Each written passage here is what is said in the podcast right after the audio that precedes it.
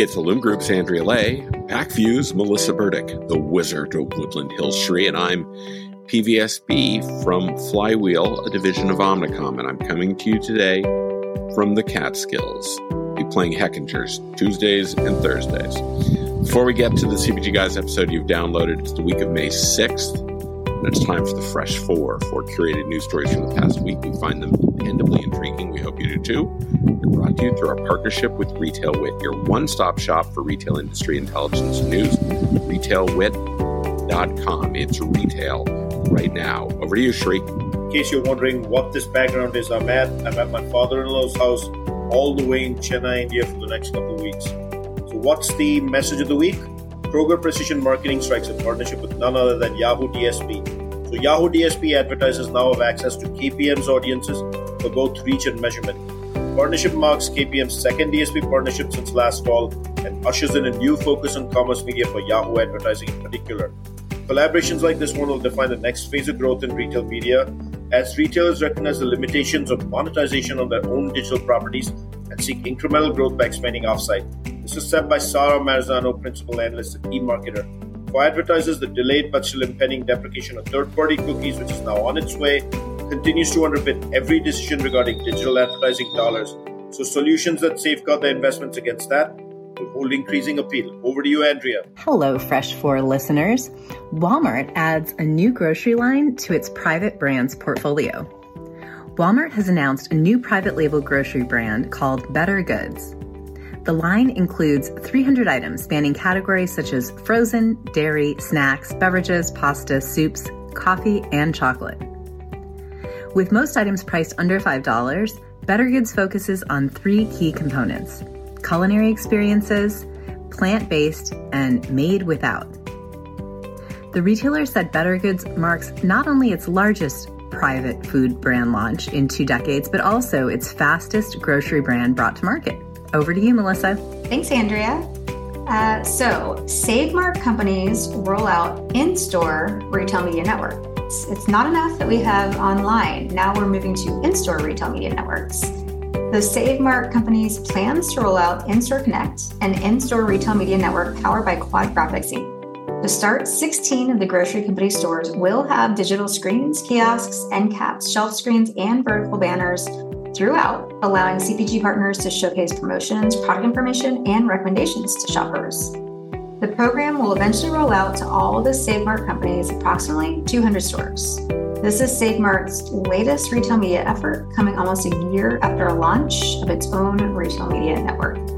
Over to you, Peter. Thanks, Melissa. Rite Aid expands Uber Eats partnership for alcohol delivery in eight states.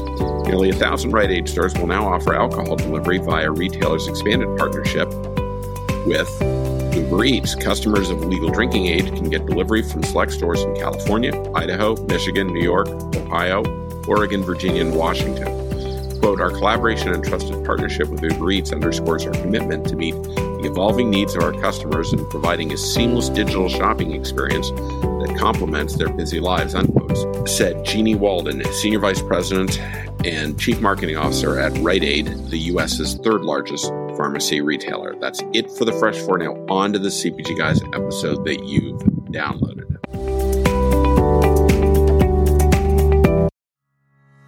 Welcome to another episode of the CPG Guys podcast. Our co hosts, Sri Rajagopalan and Peter V.S. Bond, explore how brands and retailers engage with consumers online, in store, and everywhere in between. And now, here are Sri and Peter. Hello, and welcome to another episode of the CPG Guys podcast. I am one of the aforementioned CPG guys. My name is Peter V.S. Bond. I'm also the Vice President of Retail Strategy at Power Reviews, a ratings and review software company. And as always, I'm joined by my co host. He is an expert at e commerce. He's a genuine entrepreneur. He is the Red Bull to my vodka, the rum to my Coke, and the Thelma to my Louise. He's so famous that people know him by only one name. And next week, he and his partners are launching a new D2C supplement business called Zen Fuel that helps people find a healthier, happier existence through science-driven plant-based solutions. Sri, I think that doesn't. I think that means no chemicals. Please join me in in welcoming my my dear friend Sri. Sri, how you doing today? Thank you so much, Peter. No chemicals indeed, but I was hoping you'd say the Luke Voit to my Gerrit Cole. I'm, I'm waiting for that moment. But mm-hmm. it's a particularly good week when we have an awesome guest, and also because our Yankees and Dodgers are in the playoffs and they've made it past the wild card round and they're playing their respective division series. And Peter still can't control himself because he never thought the Yankees would qualify. And here we are. But more importantly, we're also kicking off and right in the middle of our month for breast cancer awareness and featuring female leaders. And we're proud to have such a female leader today. And for each of the eight episodes that we will be featuring this month, the CPG guys will actually donate a dollar for the first 250 downloads of the podcast to Susan Komen. So I'm excited and thank you, Peter. It's a pleasure doing this with you. Yeah, yeah, Sri, we're really excited about supporting Breast Cancer Awareness Month with this program, and and we encourage our listeners to share the news and have their friends download our podcast because we really want to max out our contribution.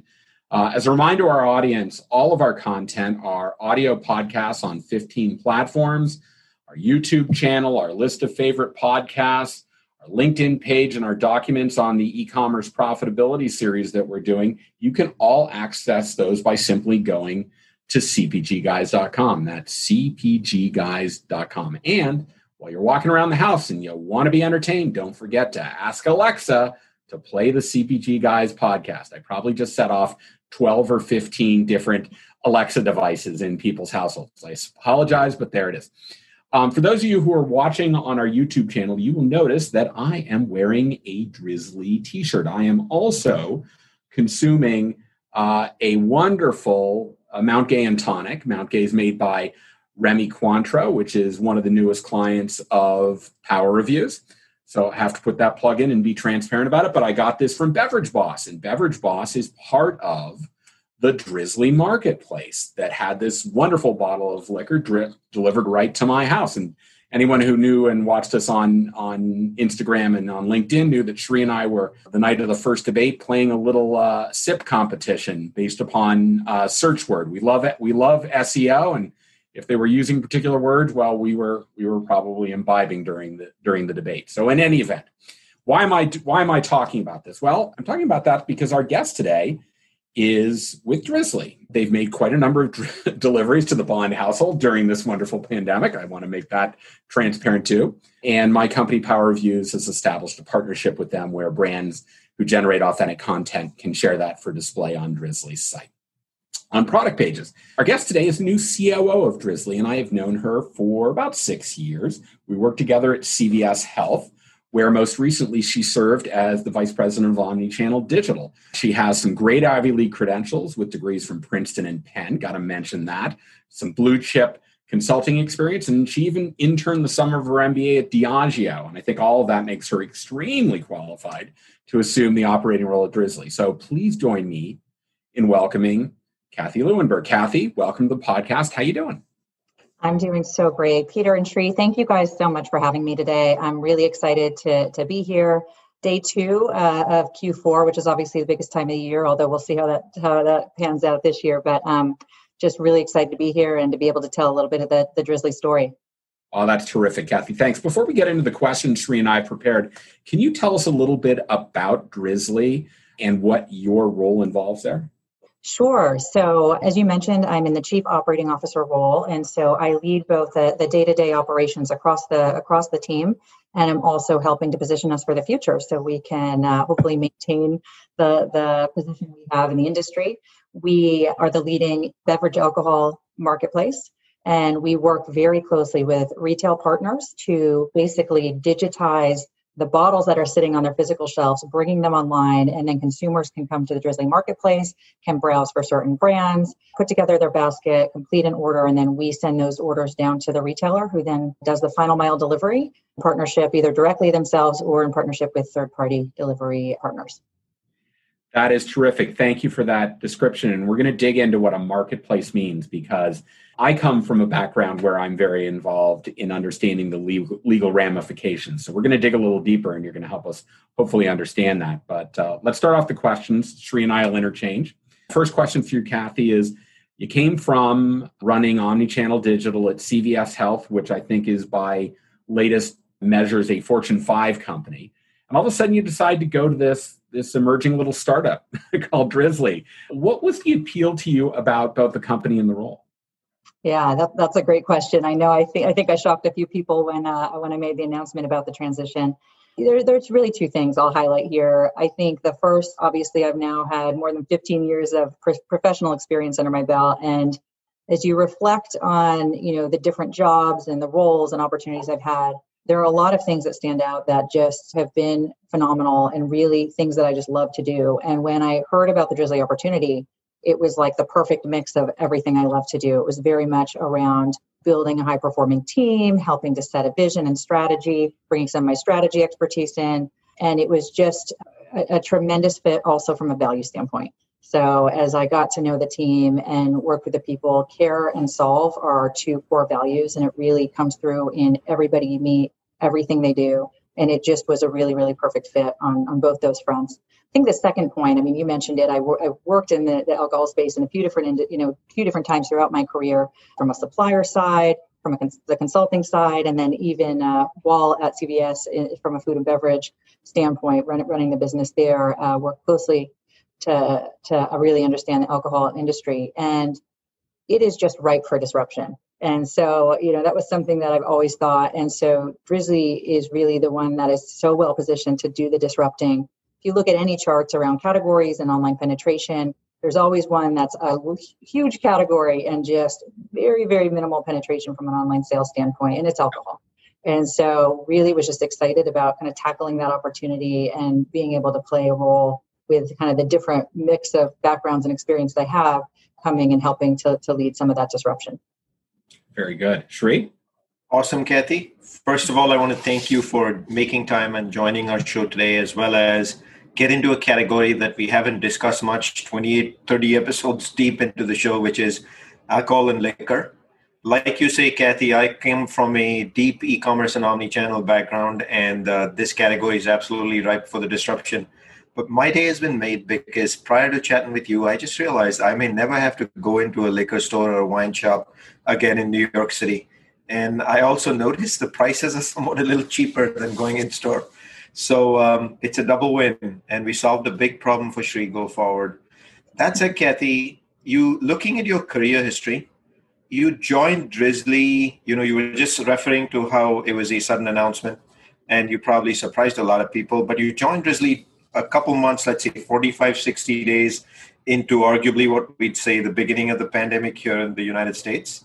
And as this pandemic was kind of getting a little bit out of control and skyrocketing, I'm sure Drizly must have been hit with times where everyone has to work double duty, a lot of demand surging and stores were closed, etc. And the rumor mill even says that senior executives had to work customer service lines. In this sort of environment, what did you even walk into? Is it what you were expecting? And then how did you even set a learning agenda and what you'd want to do in like the first 30, 60, 90 days and now clearly 180 days in? you know, I don't think anyone was prepared to have their their volume grow 4x in literally a matter of, you know, hours. And that's exactly what happened there in March. And so, and, and you're right, we had our CEO helping field kind of customer service, everybody, you know, like I mentioned, our core values are, are care and solve, and every single person across the company was kind of rolling up their sleeves just to help make sure we could support our customers in the right way, both our retail partners as well, you know, as well as our end consumers there. And I think it, they really, given the way our network is structured, where the retailers are the ones that are doing a lot of the delivery, and then obviously we could supplement with third party there, we actually were able to absorb the volume better than a lot of other players out there. I know um, just looking across the delays that were there, you know, scheduling weeks ahead, we maybe were scheduling a day ahead or, or hours ahead versus the typical under an hour delivery that we have. But so I would start with just kind of, I, I was actually pretty impressed with how Drizly was able to absorb the shock to the system. That said, it definitely tested us on many, many fronts. And by the time I got there in May, I, I don't know if it felt like it, but they had really gotten a lot of the, the big things under control. And so I was able to come in and, you know, there were really four areas I was focused on. The first one was just getting to know the people and really building the strong relationships. Obviously, being in the remote environment, I still have yet to meet the vast majority of the company in person, which is a little bit shocking when you feel like you're close friends at this point. But I'm looking forward to, to when that day comes when I can actually meet them. But it was really about building the relationships. I know that in order to be effective, particularly in this remote in this remote, remote world, you have to have the trust so it starts with a trust. So while my, you know, desire was to jump right in and to really start to put out the fires, I realized, you know, there weren't any urgent, urgent burning fires. And so I took the time to really get to know the people. And that included things like smaller group sessions. So I probably met 70% of the entire company within that first month or two. The second was making sure I really understood the business model. So we do a tremendous job with an onboarding. We have a really in-depth onboarding program, and I took it along with you know our customer experience team members and our product team members and our engineers and you know all the new folks that were onboarding at the same time. And it was just a wonderful way to really make sure I had the right foundation. Spent a lot of time in the data, really understanding kind of what was happening, and then just taking you know assessing the state of the state. So where could I be most helpful? You know spending time with our ceo and some of the other leaders where did they think i would be able to make the biggest impact up front? And so to your point you know the 30 60 90 there were some pretty clear plans there. I will say the one area where we thought i would be probably more helpful actually turned out to be in a pretty good spot. There was certainly work to be done but we had a good roadmap and i ended up pivoting a little bit and leaning in in some other areas. And then i think the biggest thing towards the end of my first month that we spent a lot of time doing was pivoting the whole company and really kind of resetting for the back half of the year. We hit our full year goals in the middle of May. And so then it was like instead of just seeing, you know, all these charts where we were just beating, you know, the full year targets and which of course, you know, we were glad to, to obviously have been impacted in a positive way, unlike the majority of companies right now. We spent a lot of time kind of assessing what do we need to do? What do we need to focus on the back half of the year? How do we make sure we have the right foundation in place to support our new scale and knowing kind of where we're going over the next 12 to 18 months. And so that was a big reframing that happened uh, shortly after I started, and um, it's been uh, yeah, been been a lot of focus on execution since then. You know, that's the kind of environment Peter and I love. Ones where you hit your annual goals by May of the year. But I know. but Sri, you remember you remember the old adage from CPG: "No good deed goes unpunished" when planning for the next year. She so, talked oh. about the reset. Hopefully, you don't face that fate. But in any event, that's really that's really terrific. Let me double click down on something you talked about, which was meeting with people and what have you. I mean, effectively leading an operational team when everybody is all of a sudden highly distributed has got to be pretty challenging. What are some of the practices, tools, and other things that you really focused on to ensure your team was highly connected and wasn't skipping a beat when they weren't all in the same office doing work together? And surprisingly, Drizly had a very much an in-office culture prior to the pandemic. So unlike a lot of other kind of digital or tech tech companies, uh, they did tend to spend a lot of time kind of physically together. And so I think there was a little bit of worry as we transitioned into the remote space, what would happen. And, and obviously, you know, everyone transitioned really, really well. And there were a few things that we were very intentional about. I think one was just being extremely visible staying connected with the team. We increased, and you know, I inherited this when I started. They had already made the change, but uh, increasing our company meetings, which had been monthly prior, to weekly. And we created, certainly it was a great forum just to keep everybody up to speed. In the early days, it was very much like, okay, we're extending our remote, you know, remote work another week, another couple weeks. Now it's going to be another few months, it looks like, right? And just keeping everybody really up to speed on the pulse of what was happening also making sure everyone was clear on like what was happening with the business. Where were their pain points? Where do we need to double down and focus? Uh, progress against our goals. Certainly our key leaders were meeting daily you know for the first couple months multiple times a day um, just to make sure we were delivering and, and supporting our, our teams. We were able to pull back on, on that level of frequency and the, and the weekly really really helped keep everybody connected. The second thing i would say just creating safe spaces for people to open up and and to have the connection. So i mean we use a lot of different tools and this has been wonderful. Actually we, we are on slack all the time obviously using video connections. We email. There's a lot of different ways that we're staying connected. That has been extremely extremely effective but creating the safe spaces where people can reach out and, and share spots uh, you know share what's most important to them. So creating listening circles that's been really important a few times. Even in that company meeting we do anonymous q&a so people can ask anything. And we've gotten all the questions for you know we obviously uh, one of the changes we made in the summer was we changed some of our benefits right? Commuter benefits weren't really relevant anymore. And so how can we uh, give people lifestyle benefits to help them uh, kind of promote some of that culture of Drizly in their in their home. And so we would get every you know questions from benefits all the way to really you know hard, challenging strategic questions, and our leadership team tackles them all head on. Um, and so I think that just creates this sense of trust and transparency that was really appreciated and, and still is to this day.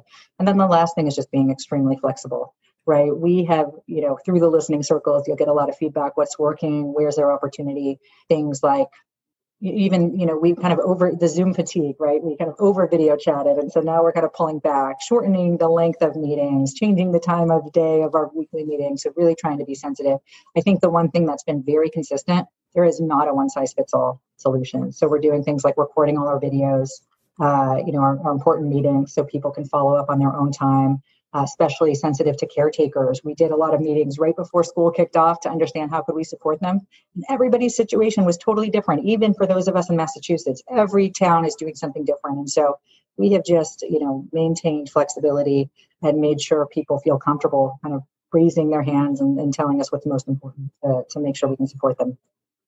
That's great, Cathy. I'll say when I joined Power Reviews, I was probably twice the age of 90% of my colleagues and to your point about uh, willing to take any questions, I, the biggest shock to me coming from a very uh, corporate type of environment was just the directness of the questions that would be posed to the CEO. It was it was um, it was uh, different for me. We'll just say that.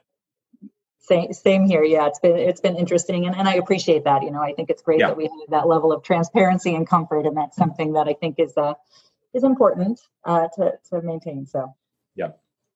So I'm going to jump into a little bit of the technicalities of the business because the word marketplace comes to mind. And you know, when one thinks of marketplace, especially if you're in the omni-channel space, Amazon and the third-party marketplace immediately comes to mind, where uh, sellers transact, vendors transact, and consumers can buy product directly from those vendors. eBay is another one uh, and and these are the common ones people are used to. When I think of your company, Drizly, the word marketplace is what comes to the top of my forehead. And you know, outside of the Amazons and the eBay's, I haven't come across a ton of marketplaces, but this is an industry, beer, wine, alcohol, where regulation is the norm, and there is something called a tied house law. Would you mind decomposing for us and our listeners? You know how all of these come together, why a marketplace how does this work and what what is this tied house law that a marketplace actually works with so that consumers can actually receive their product when they order it from Drizly? Yeah, absolutely. You know, it is it is a really good question, and that's you know one of the things that really attracted me to Drizly was the commitment to compliance. Um, I think that is just a key differentiator, and obviously everybody in alcohol is is extremely committed to compliance. But we spent a lot of time, especially in our early days, just figuring out how to how to make this work. And so, so obviously, coming out of prohibition back in the 1900s, uh, the three tier system was established, and that you know you have your retailers, you have your wholesalers who act as the middle person, and then you have your um, suppliers suppliers, wholesalers, retailers. And you know, in typical CPG, you have your General Mills, and they'll take Cheerios and they'll go and work directly with grocery stores on how to activate their brands. So whether it's slotting fees to get them on the shelf, or you know, promotions and marketing dollars to really tell the story, uh, you know, of, of Cheerios.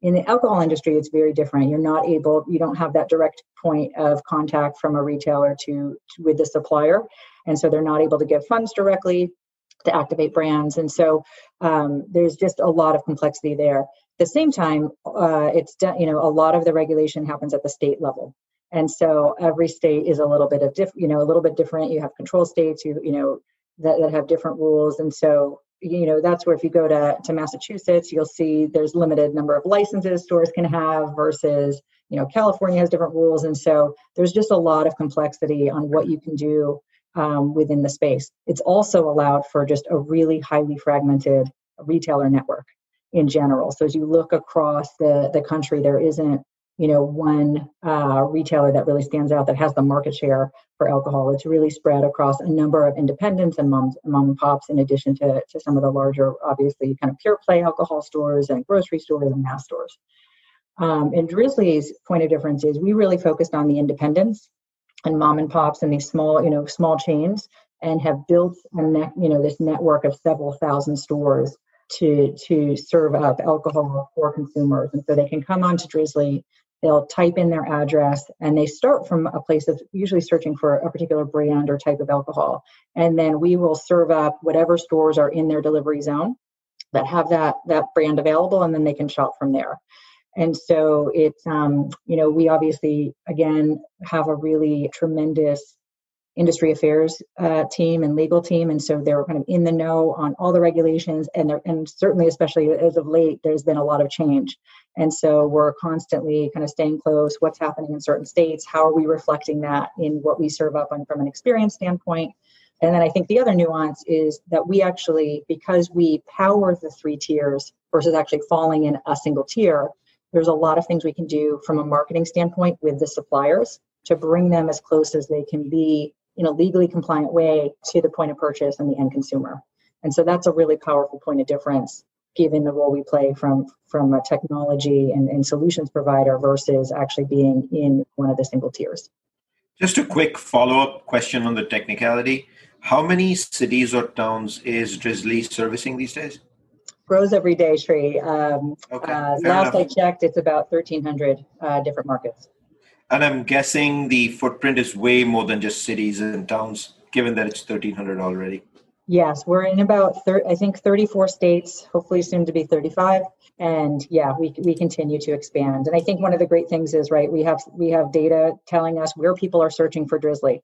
So we have markets where we're not even live yet. It's not even legal to, to have alcohol delivery, and we're seeing tremendous demand for, for Drizly. And so you know, we'll work with those local markets and, and governments and, and as they open up and allow for delivery, that's obviously, you know, we, we launch and uh, it's, it's been highly effective. But. Okay, let's get to the next question. So you're a privately held company, and yet I am on an email list where I am getting all of these fabulous bev alcohol insights. I saw a consumer survey report a couple of months ago. I mean, this is, I got to be, I don't know about you, Sri, but this is pretty unheard of from my perspective. So I'm kind of curious why you're doing that and what do you hope the industry learns from it? No, I, th- I think that's a great question, Peter. We, um, if you think back to the core values of care and solve, you know, we think about care, it's threefold. We care for each other as employees, we care for our retail partners, and then we care for others in the industry. And just given the network that we've built, you know, we know that we're the only ones that really have visibility into this highly fragmented, independent um, space. And so we, we do think it's part of our responsibility to help people just understand what's happening there. And we hope, you know, our retailers are using it in particular to help kind of navigate what is happening. You know, they're they're independents trying to operate at this local level. And so that's really who the audience is targeting. But we know suppliers benefit from it, certainly, you know, others in the industry uh, as well. And so and I think the specific report you're talking, we have our BevAlc Insights newsletter that we just yeah. launched. Through there, we served up our, you know, consumer report. And then I think one of the the interesting nuances, obviously, there were just a ton of trend changes that happened with the pandemic, and we felt it yeah. was our responsibility to really share out what was happening to help, you know, make everybody a little bit smarter. I think the other thing that's interesting, just given our target consumer, they tend to be slightly on the younger, more urban side, and so we'll pick up on and, and they want to be in the know so they'll kind of lean into innovation and, and trends earlier than I would probably what I would consider more the masses. And so we can help pick up early trends that then retailers can take and activate in their in their physical stores as well. Brilliant. Thank you. So we just talked a little bit about the report that was put out. Uh, but if a mom and pop store chooses to partner with you, what can they receive back from Drizly in terms of learnings about the sale and just insights in general? Is data sharing just the norm here? And how does the partnership work with a given retailer?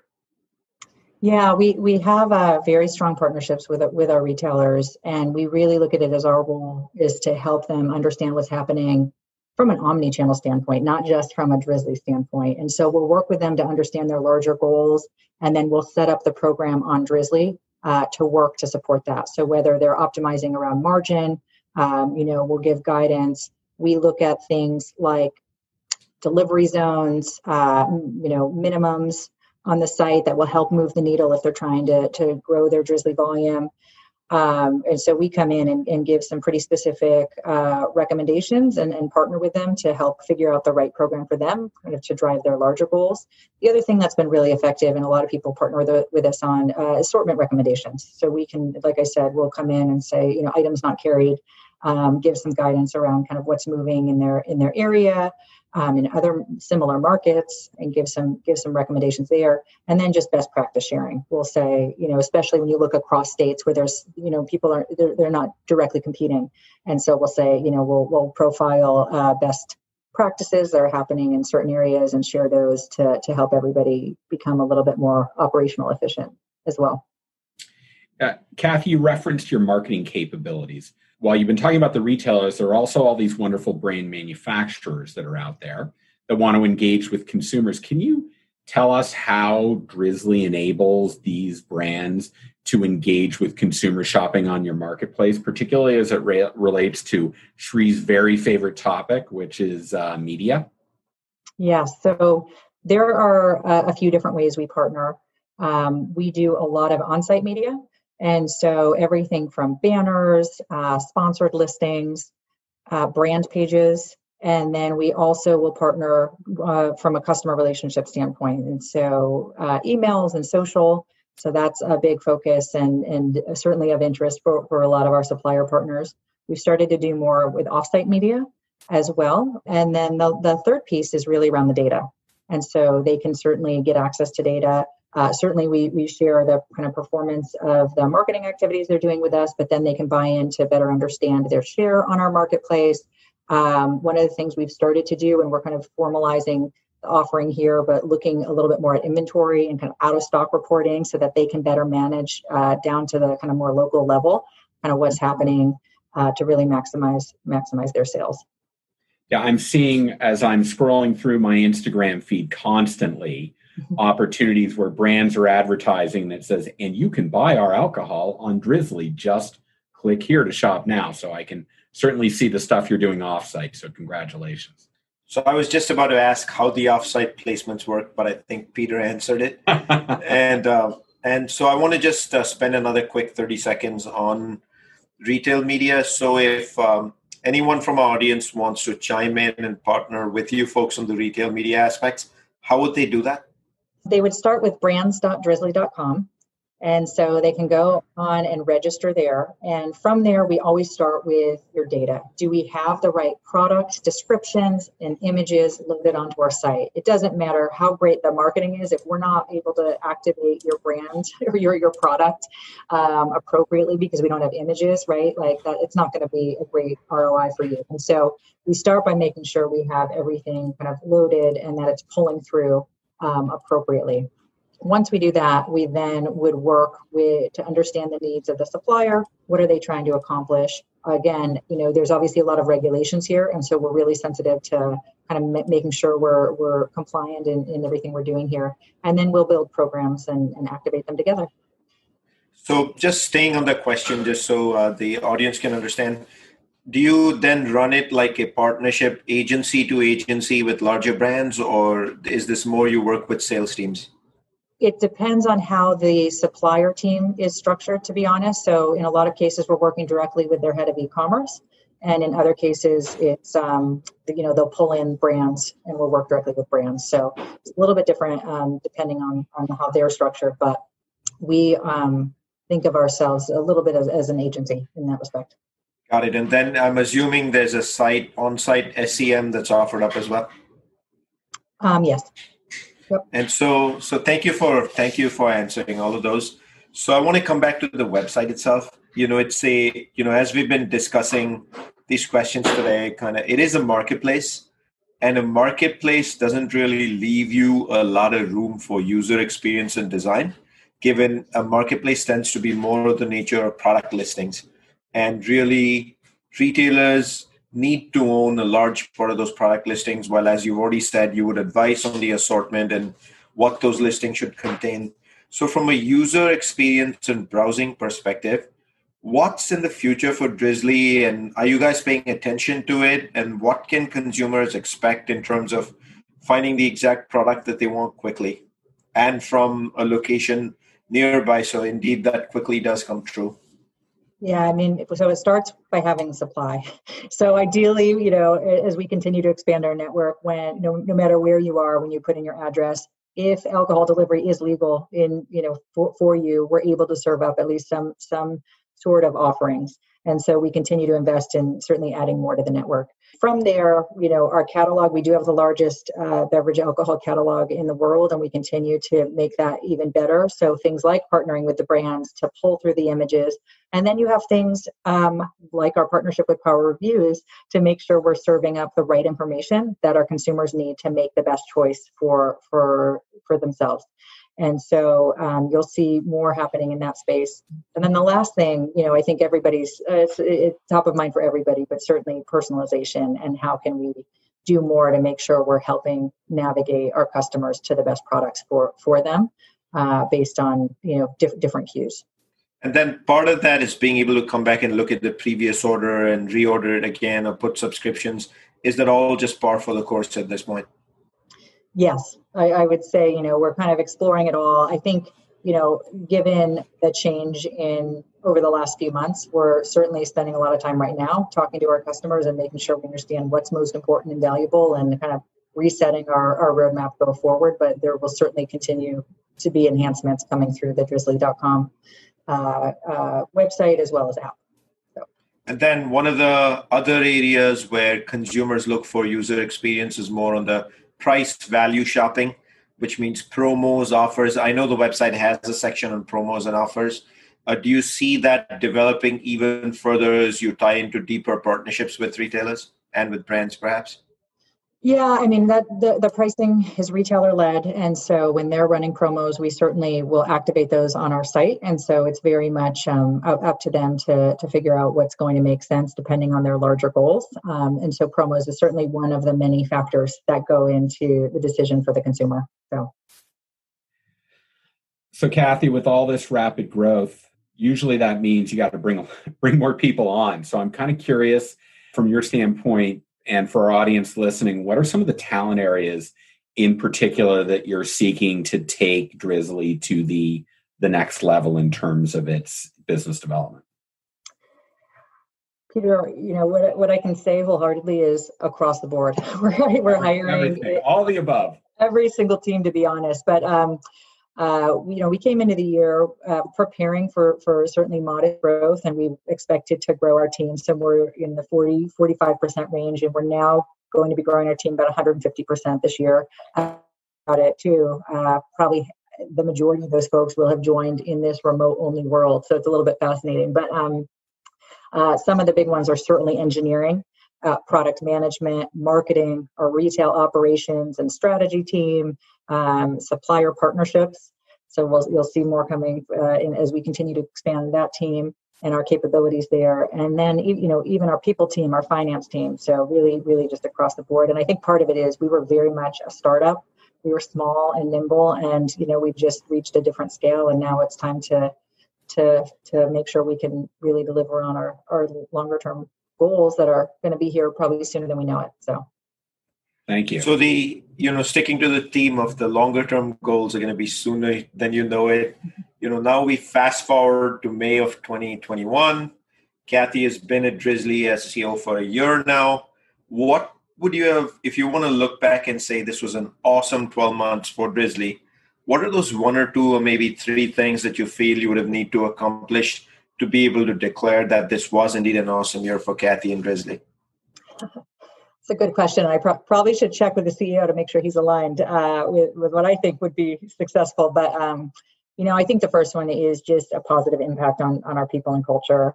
Uh, we have a tremendous culture of caring. Uh, it's something that's really unique, and like I said earlier, it's something that certainly was was a major attraction for me. You know, coming to Drizly in the first place, and I'm hoping that I can just help um, kind of amplify that culture and really come in and, and help people realize their full potential right one of my jobs is to kind of help uh, unlock more resources and to help people move faster and so so that's definitely uh, one one area of focus I think the second one is just bringing a little bit of, of structure and order. Um, I think that's a normal transition for any kind of startup as they become a slightly more mature company. You know, you want to maintain that agility and nimbleness and the the kind of uh, scrappiness that comes from being a startup, but um, do it in a way that allows us to scale. So by bringing in structure, making sure we can make the best decisions for Drizly. And so that's a, a, little bit of what I've been bringing to the table. And then I think the last one is, yeah, just hopefully we're we're a bit closer to that that overall disruption that uh, I said we're really excited to to be going after. And um, yeah, so we'll see.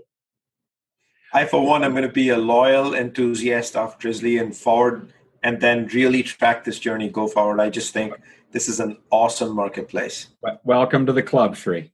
Let me remind our audience that to access all of our content, our podcasts, our YouTube video channel, a list of all the podcasts that we listen to when we're not listening to ourselves, uh, and the companion material for our e-commerce profitability series that is running concurrently with uh, with breast cancer awareness month just go to cpgguys.com and also we'd love if you would leave us a rating on the apple podcast platform by visiting tinyurl.com slash apple cpg podcast.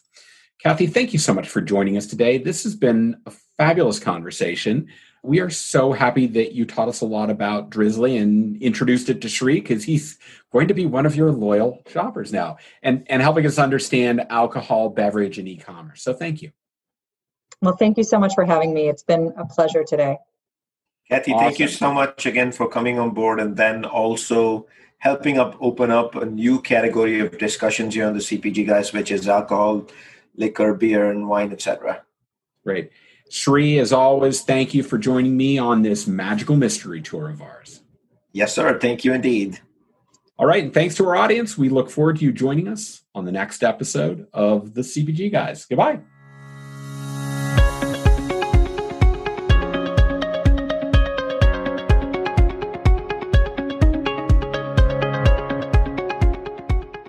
The content in this podcast episode is provided for general informational purposes only. By listening to our episode, you understand that no information contained in this episode should be construed as advice from CPG Guys LLC or the individual author, hosts, or guests, nor is it intended to be a substitute for research on any subject matter.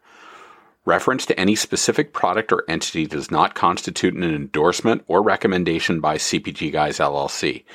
The views expressed by guests are their own, and their appearance on the program does not imply an endorsement of them or any entity they represent. The views expressed by CPG Guys LLC do not represent the views of their employers or the entity they represent. CPG Guys LLC expressly disclaims any and all liability or responsibility for any direct, indirect, incidental, special, consequential, or other damages arising out of any individual's use of, reference to, or inability to use this podcast or the information we present in this podcast.